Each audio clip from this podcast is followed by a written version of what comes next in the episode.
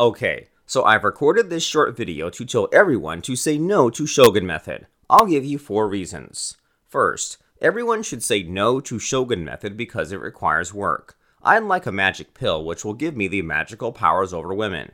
I mean, all those fancy video sales letters with cartoons promising seduction superpowers, they gotta be true, right? Compared to these magic bullet solutions, Shogun Method looks pretty daunting.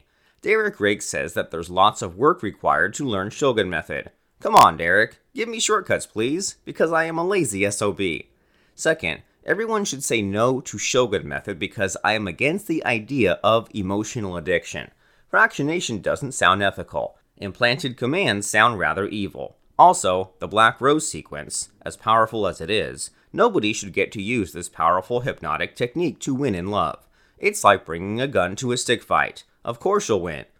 Third, everyone should say no to Shogun Method because it's unfair to the guys that don't know Shogun Method. In a straight fight between a shogun and a non shogun, my money is on the shogun. This means that non shoguns will probably be lonely forever, because no women in their right mind would choose a non shogun over a shogun. We must consider the feelings of non shoguns. They deserve love too, am I right? 4 everyone should say no to Shogun Method because it's so expensive. It was first launched at $59 in 2015, and now it's closer to 80 bucks. As Derek says, the price of Shogun Method will always go up. Okay, Shogun Method is reassuringly expensive because it's a crazy good product, but come on, it's not fair to people who can't cough up that much money. Success with women should not be so expensive. Come on, not everyone can afford $80. It should be less than that, surely. Heck, Derek Rake should give us Shogun Method for free, right? Right? Right? What do you think? Okay, if you've come this far in this video, then you'll realize that it's a parody, a joke, or as our friends in UK would say, a piss-taking exercise.